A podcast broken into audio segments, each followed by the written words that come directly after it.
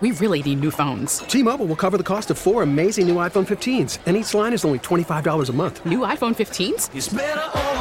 Only at T-Mobile get four iPhone 15s on us and four lines for 25 bucks per line per month with eligible trade-in when you switch.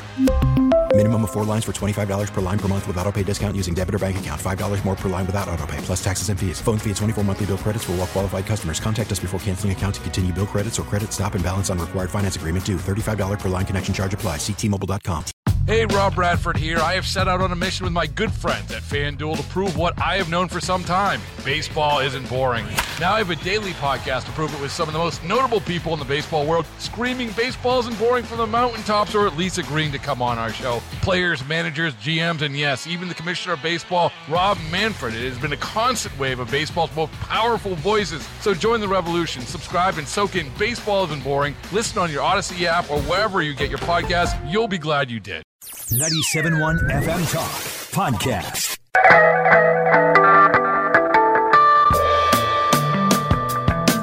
Welcome to Second Amendment Radio, the great outdoors. I'm Mark Cox along with Bo Matthews Present. and Carl Middleman. Hello, everyone. Glad to be here. Welcome back, Bo. Uh, thank you. Yeah, thank you guys for covering me last week. I had a little something to take care of, um, and it. Uh, I, I do some some posting on Facebook. And Mark, you, you've referenced uh, my big stack of firewood. Uh, I had five dump trucks uh, from a buddy of mine that donated them to me. Not donated, but he gave them to me. He didn't have a use for them. And my goal was to process it, and I got it done right before my procedure.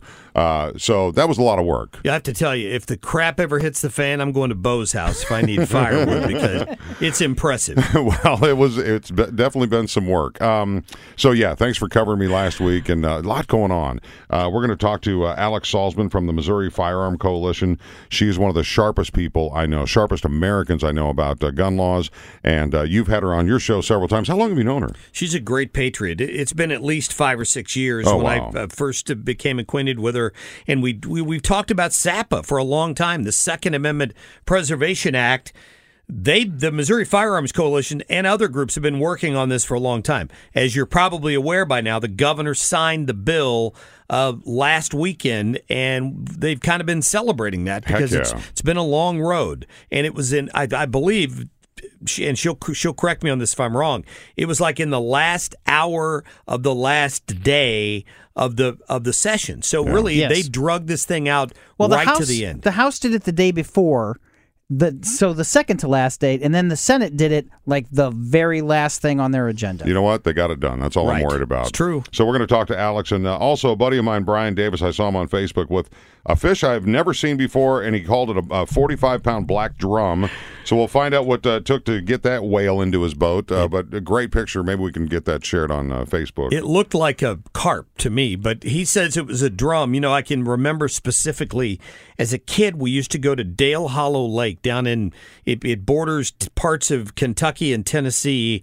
And we used to go down there and we'd run a houseboat every year. Yeah. And we'd stay on that houseboat for a week and we'd go all over that lake.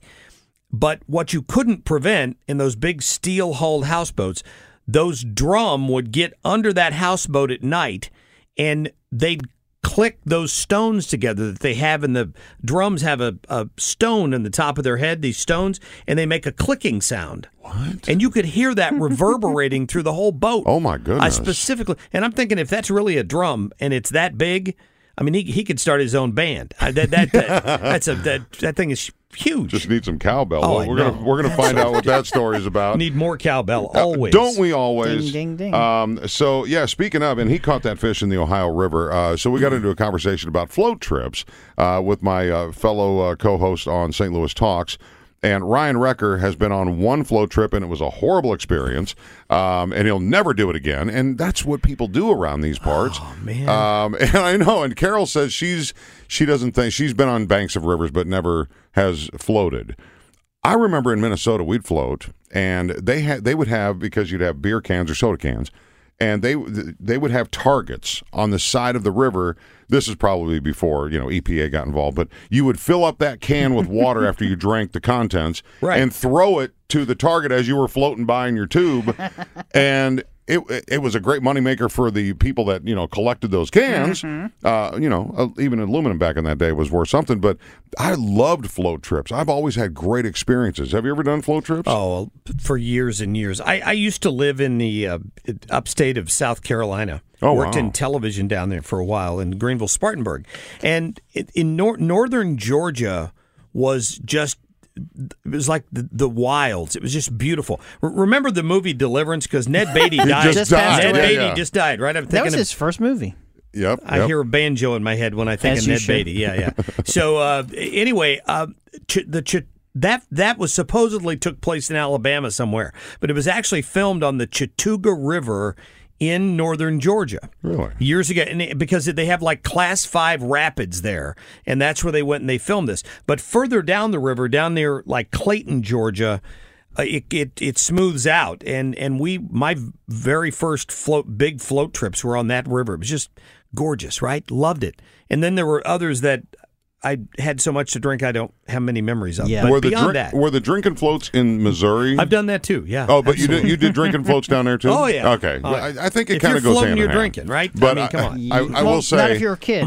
this is well, I wasn't old. to, this is to prove uh, well close to it. I was old then. Yeah. close to of age. Uh, but this is to prove that Mark Cox is kind to the local people.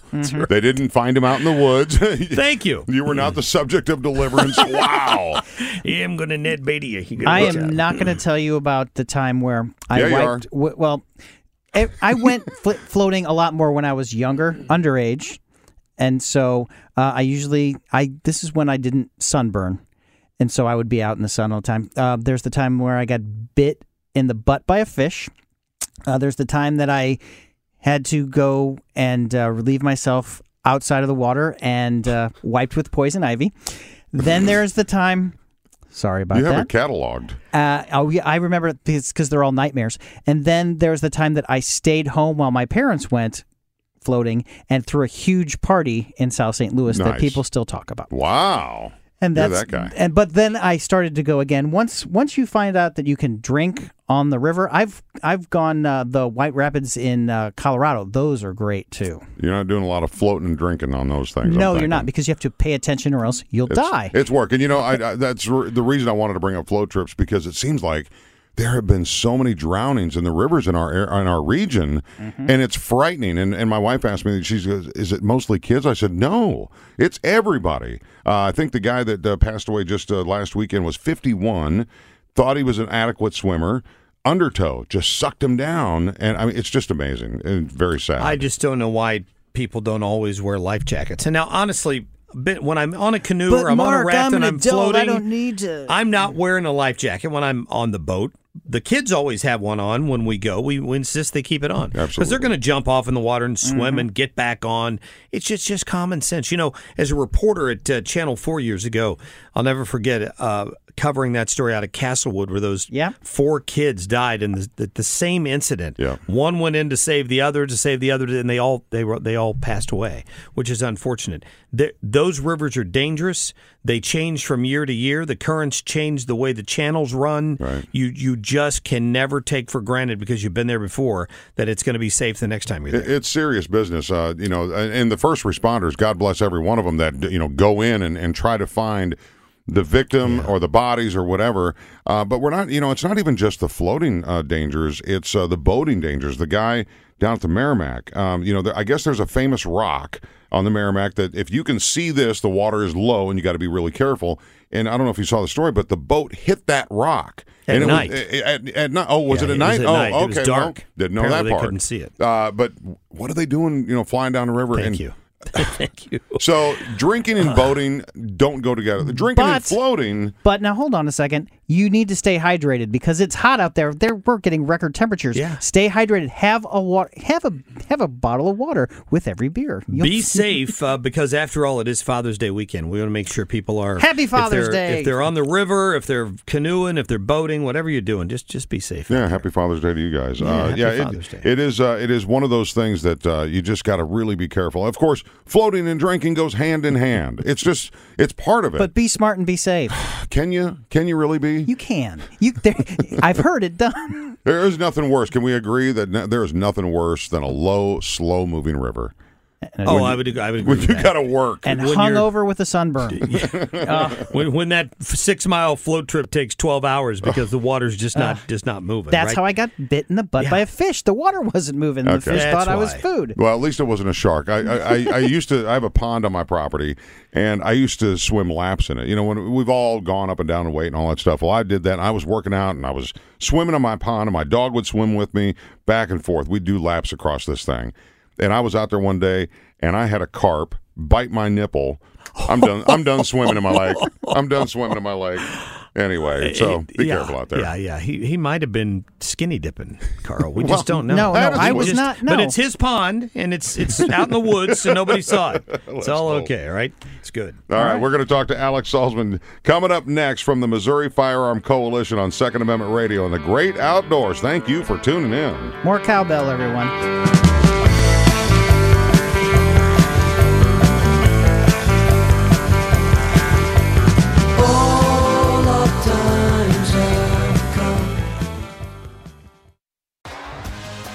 T-Mobile has invested billions to light up America's largest 5G network from big cities to small towns, including right here in yours.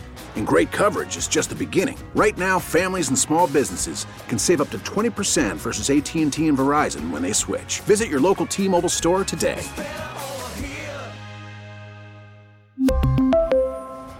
Plan savings with three lines of T Mobile Essentials versus comparable available plans. Plan features and taxes and fees may vary.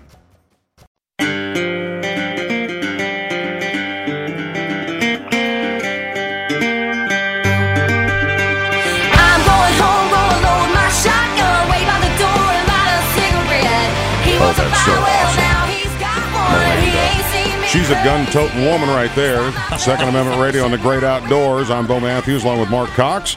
And uh, thanks again. I, I know uh, we're into the show, but I, I want to thank you again for covering last week. Hey, Bo, we all need time off on occasion, buddy. It's all right. But I'm the new guy. I should get no days off. Uh, got a lot going on. In this segment, it is brought to you by Razorback Armory, St. Louis's top shop for everything guns and ammo on uh, Manchester Road in Des Peres, just a half mile east of 270. Find them at razorbackarmory.com. Go in and see Jesse and Brad and the crew. They'll take good care of you. And uh, yeah, lots of things happening in Yeah. this Second Amendment world. Yeah, SAPA is a big deal. It's also law now in the state of Missouri. If you don't know what that stands for, it's the Second Amendment Preservation Act. And we're fortunate enough to uh, have with us uh, on the Second Amendment Radio and the Great Outdoors this week uh, one of the people at the center of this fight. That is Alex Salzman with the Missouri Firearms Coalition. And they've been after this for a few years, finally got it done. And Alex, welcome to the show. Thanks for having me. Great to have you on here. I know you guys are probably still celebrating, but there's still more to do. We'll we'll get to all that in a minute. First of all, uh, what did it feel like the day you saw the governor sign SAPA? Uh, well, I we were shocked to be honest. It was uh, it was definitely not a sure deal up until the ink was dry. So we were very very pleasantly surprised. We took nothing for granted. We never assumed for a minute that it would go through until it actually did. And we were just incredibly proud of the members of the Missouri Firearms Coalition for finally getting this across the finish line. And were you present at the signing or no? No, we sent our political director and some of our other guys down there um, over to Lee's Lee Summit. That's on the other side of the state. So I was holding down air traffic control and doing all of the all of the communications that day.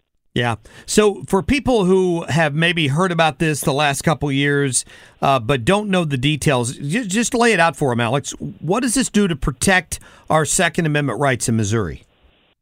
Well, basically, what the Second Amendment Preservation Act did was declare any federal gun laws that restrict the use of our firearms within the state of Missouri uh, were going to be unenforceable by Missouri officers, meaning that we weren't going to use any resources, any financial resources or manpower to enforce um, gun control laws, and that includes gun control acts, laws, whether they were passed in uh, in the past, present, or future. No new taxes, registration requirements, prohibition on possession, orders of confiscation.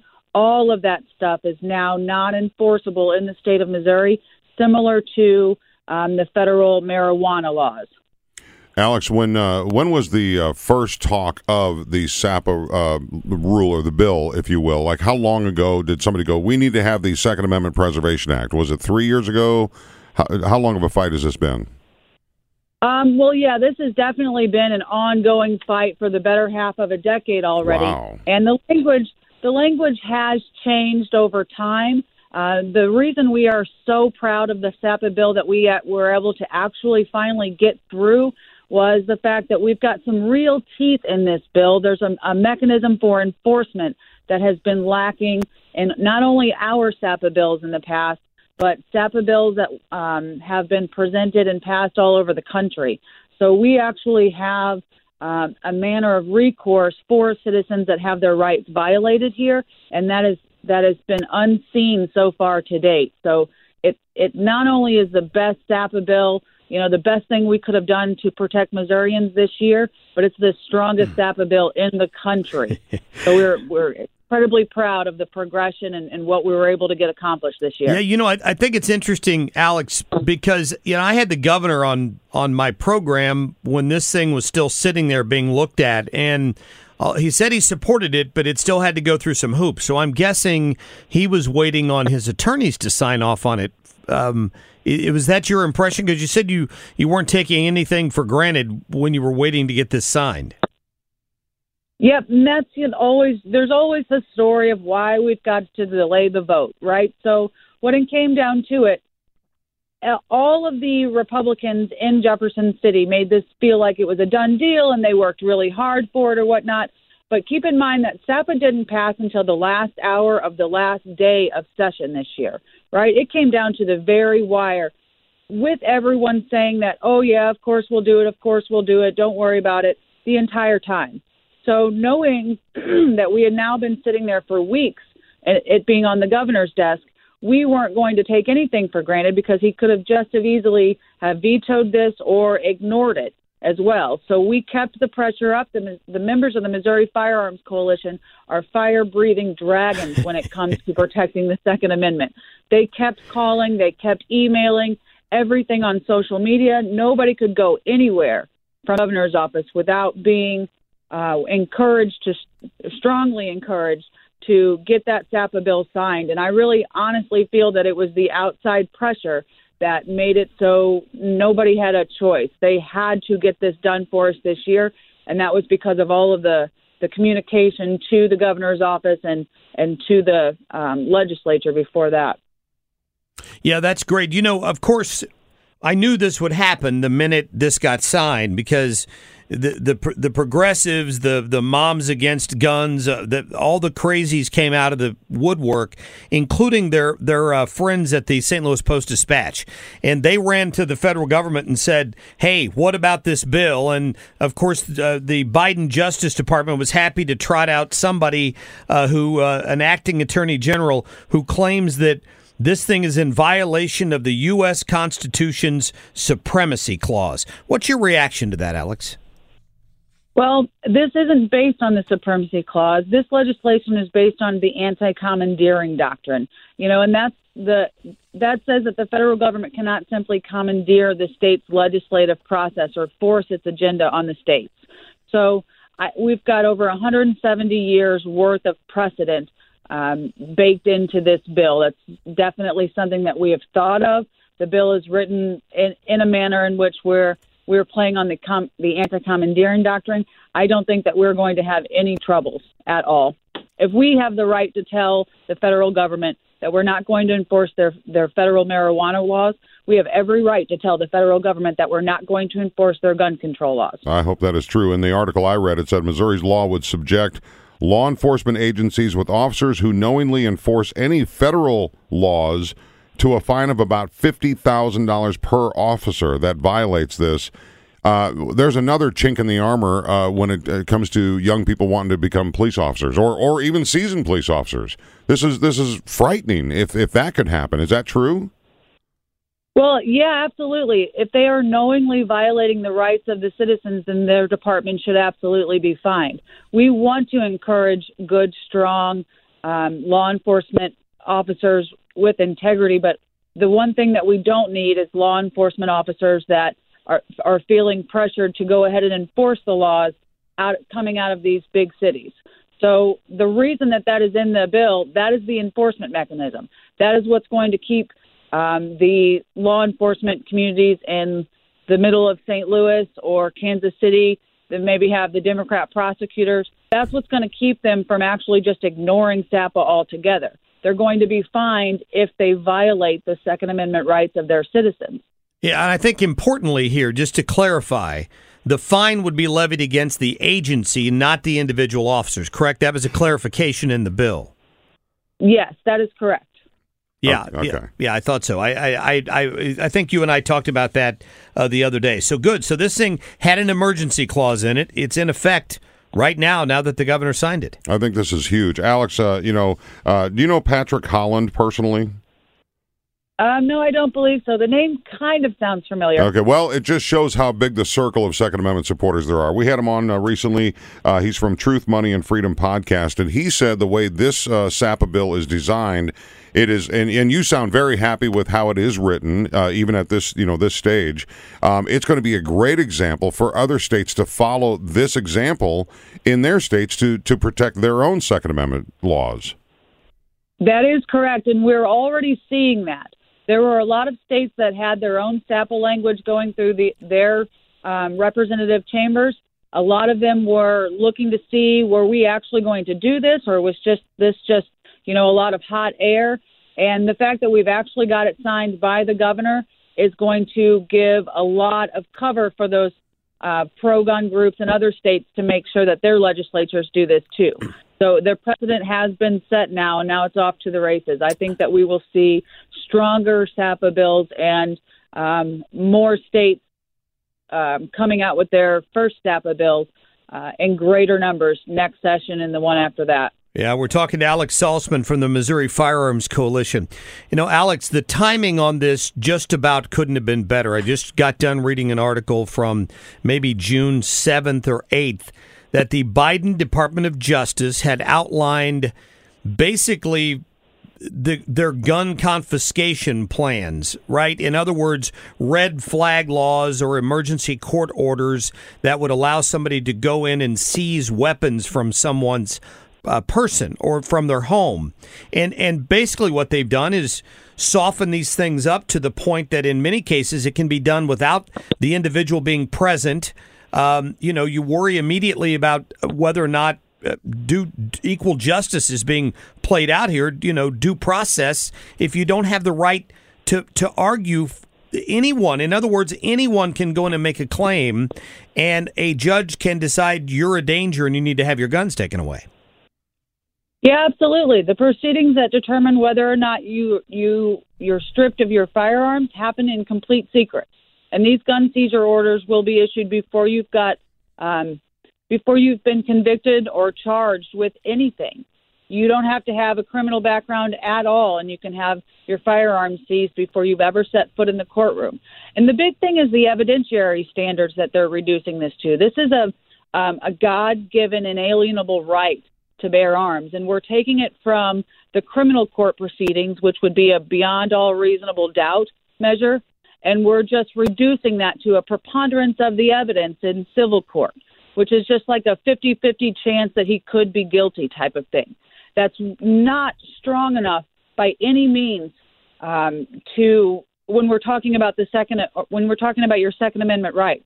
So there are a lot of really dangerous problems with these red flag gun confiscation laws, no matter how you spin them.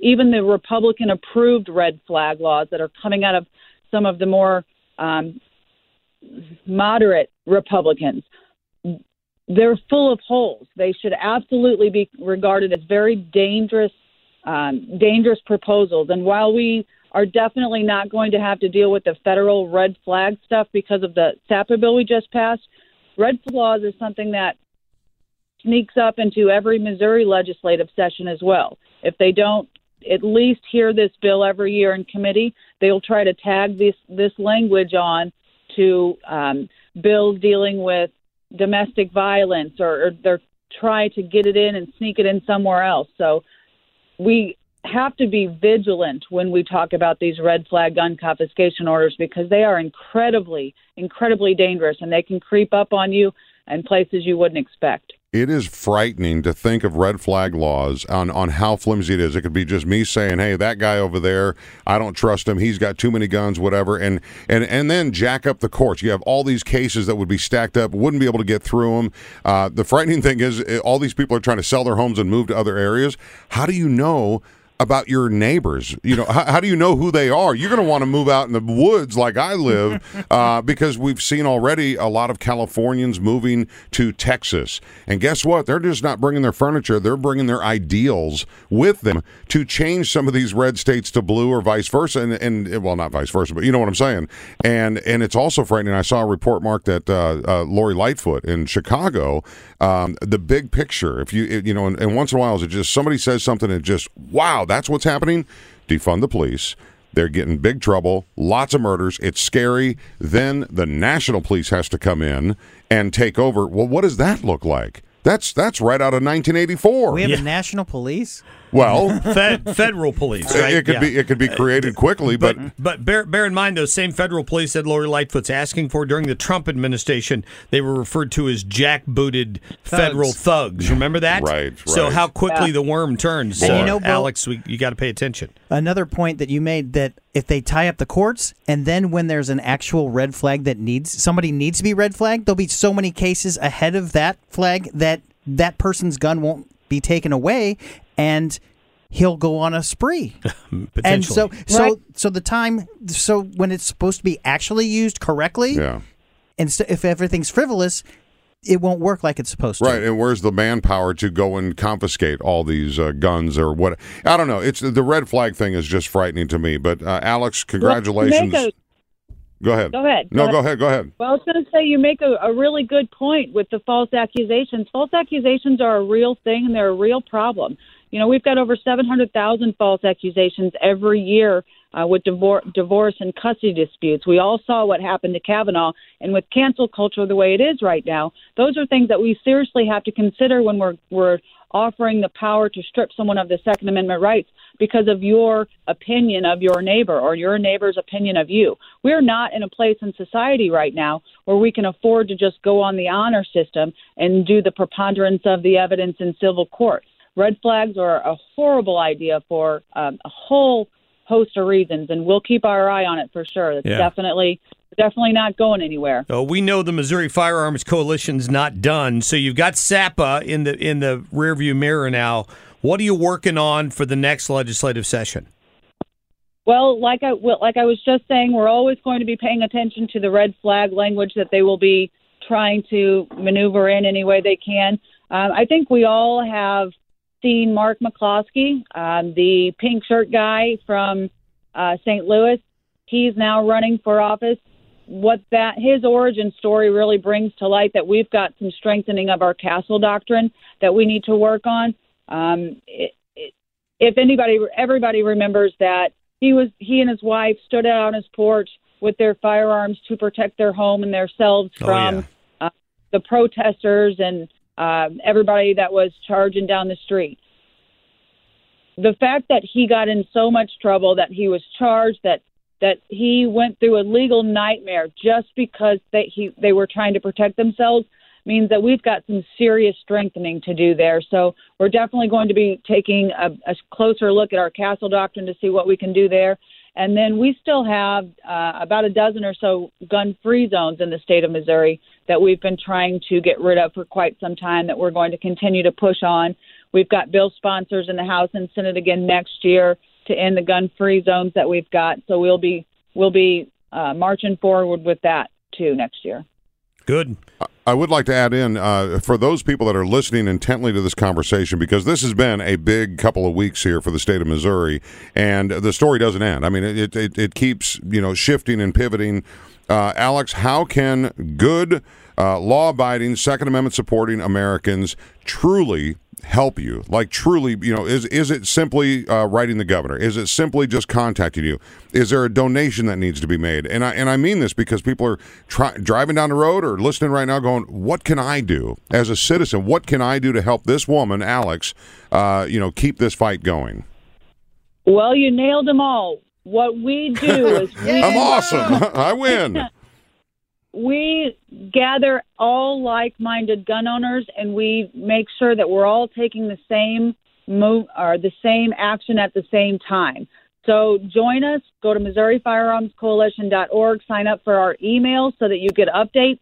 And then what happens is we will get to session and we will all push for the same bill and we will let them know as a united voice what gun owners in Missouri want to see as far as gun policy coming out of Jefferson City.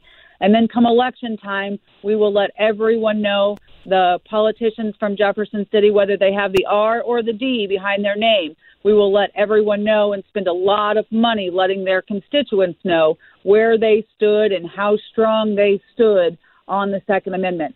So if that sounds like something you want to get involved in, if you're passionate about the Second Amendment, join us, MissouriFirearmsCoalition.org. Well put. Alex Saltzman, thanks for your hard work on this, and uh, thank everyone involved as well. We appreciate you. Thank you so much. Yeah, it's fantastic. And do do you guys, before you go, do you guys do events like live events where we get together and and we we talk about these things? Is there conferences, anything like that, or is this all? Can everybody support this virtually?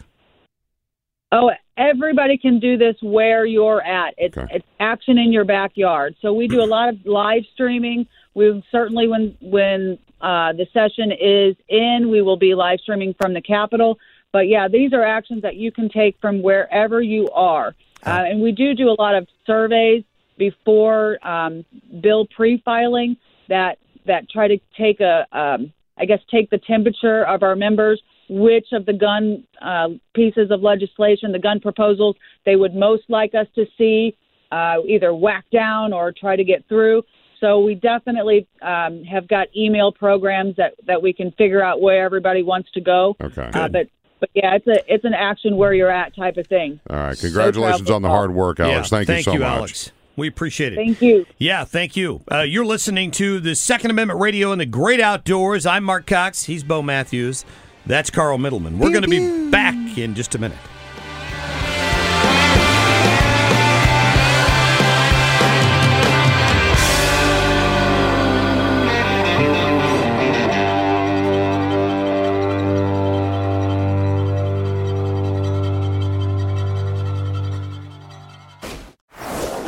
Is in full swing. NBA playoffs are heating up, and your NFL team is gearing up for training camp. Listen to the latest on the teams you love here on the Audacy app. The biggest sports radio stations in the country, providing unrivaled local coverage of their teams, all in one place.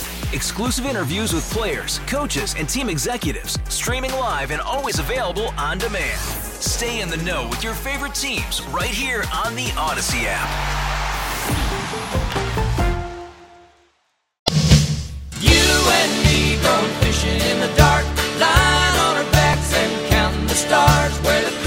Hopefully-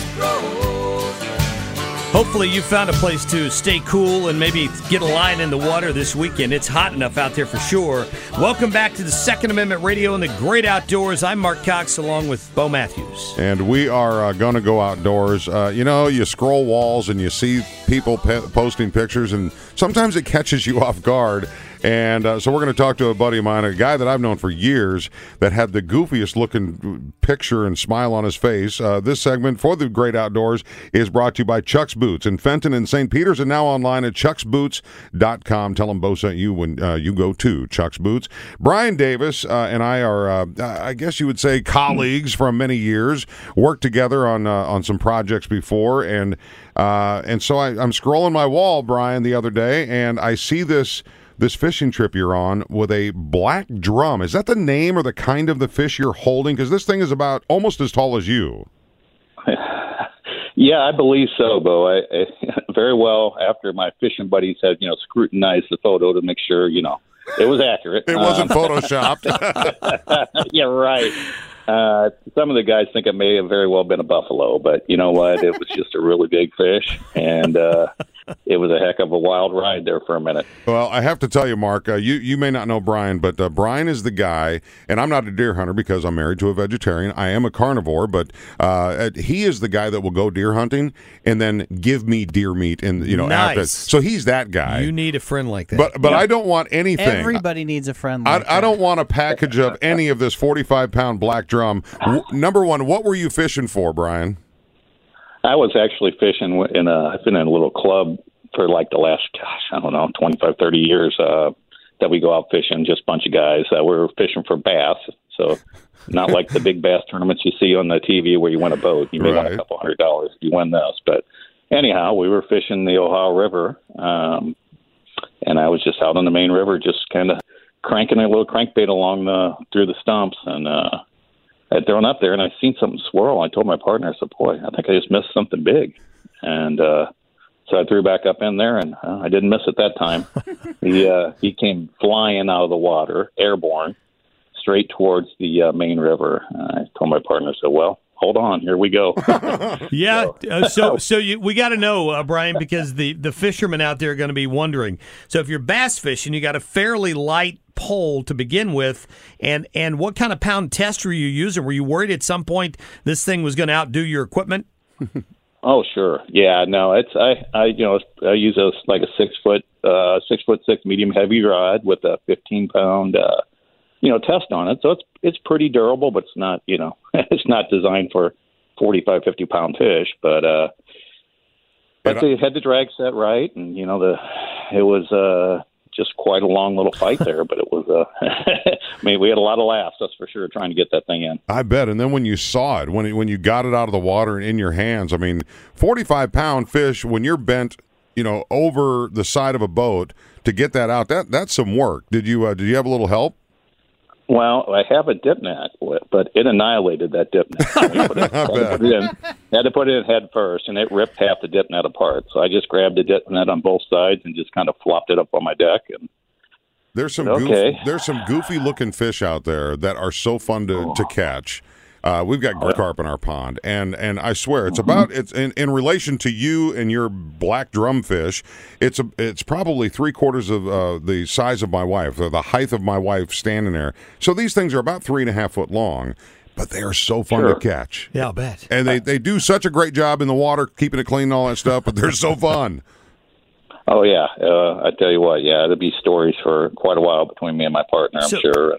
So what did you what did you do with this, Brian? Did you keep it? Uh, is it is it No. good eating or not? Did you toss it back, no, I- baby? I, I tossed it back, but I, I know a lot of guys. If it is a buffalo, and a lot of guys actually commercial fishermen go for those type of fish, but that's not what I was after. I was after a bass, so I um, I said I was bound and determined I had to get a picture with it though after uh, after about thirty minute fight. So I said let's get a picture after it's already dirtied up my boat all over the carpet. I said okay. So I, Uh, I it took had me a little bit to get a hold of that sucker. He's he kind of about broke my wrist the first couple of times I tried to grab him, but he finally he finally gave in and let me get a picture. So it worked out okay. So who gave you the name Black Drum for the name of that fish? Is that was that a common Oh. name in the in the cr- fishing crew you've got? Well, I, I've caught them. I've caught them out there before, Oh. um, and they just are really. I mean, initially that fish, as you notice, is kind of silver looking, but when I first caught it, it was about as black as coal. Oh wow! I don't know if it's the stress of the fight or whatever it was, uh, really changed the coloring of the fish. Um, so they're known to be out there in pretty good size, and um, so that's that's what I determined it was. And like I said, a couple of my fishing buddies scrutinized it enough to where they think maybe it could have been a buffalo, but uh, it didn't matter. it's just a big fish, and uh, it was uh, unexpected, so it was fun. It's good. Did you did you uh, did it swallow the hook? Did it swallow your pole? I mean, it could have. It, it's as big. Uh, it got a hold of the crankbait pretty good. But they're you know they're almost like a carp. They don't have a really big mouth, so Yeah. they you know they they basically you know he hooked into it pretty good. He wasn't coming off, but uh, yeah, he was he was definitely uh, bending my pole for Yeah. for quite a while. Well, let's talk about Pulled the bass. boat. I got a 19 foot boat. It pulled me through the river. you need a bigger boat. So what I was the need a biggest what, what, was the biggest bass you caught that day? You know what? Not that big. The No. bass fishing was tough. I only had a uh, couple fish, and they're probably a couple pounds apiece. Nothing, nothing like that. Um, I think I came in seventh out of forty some guys in the tournament, but it was. Uh, it's all more about guys fishing together and having a good time more than it is uh, the money part of it. It's just a you know just a bunch of good guys that fish together. Well, if you've been uh, you caught this big uh, 45 pound black drum fish in the Ohio River, do you and your uh, and your crew go to a bunch of different areas? You go to Arkansas, you go to Lake of the Ozarks. Where else do you guys fish? We're mainly southern Illinois. We're based out of Belleville, Illinois. So we fish mainly uh, all the southern and all the lakes. We fish uh, Kentucky Lake. Um, our next tournament's out in Crab Orchard, out in Carbondale. Good for you. Uh, you know, Kincaid. So all the all most of the southern Illinois lakes and a couple. The Ohio River and Kentucky Lake are two day tournaments because they're a little bit longer drives. So we uh, we actually make a two day adventure out of something like that. Good stuff. Hey, Brian, great talking to you. Congratulations on the fish. It's an impressive picture at the very least. well, I appreciate you guys calling, and like my wife says, no problem with me telling fish stories. So she knows it'd be natural for this. So this this one at least has a picture. So Yeah, it's you not got proof of this one, right? Yeah. Good Back stuff. it up, no Yep. Photoshop. All right, thanks guys for Brian, calling. we'll be in touch, brother. Thank you very much. All right, have a good day. Bye. Great fish story to to wrap up uh, Second Amendment Radio this week, don't you think? It was. I, what a great guy. And again, uh, if you're a if you're if you're a hunter.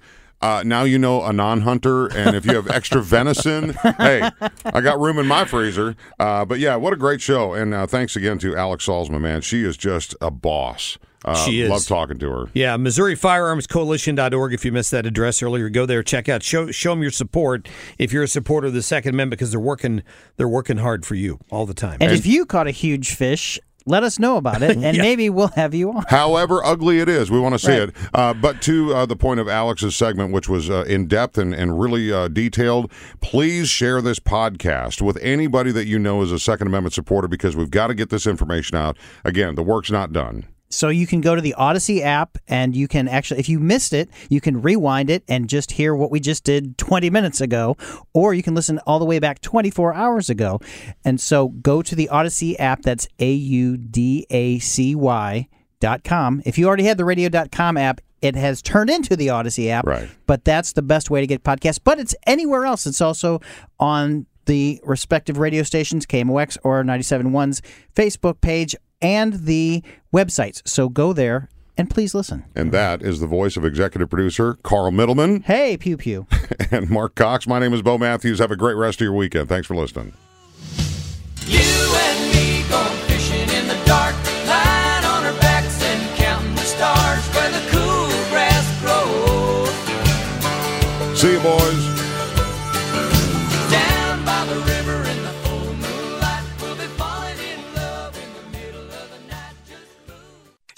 More at 971talk.com.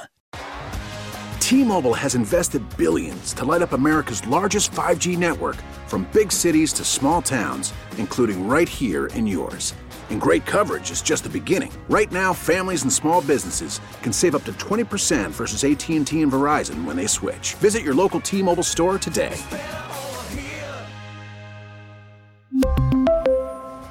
Plan savings with three lines of T Mobile Essentials versus comparable available plans. Plan features and taxes and fees may vary.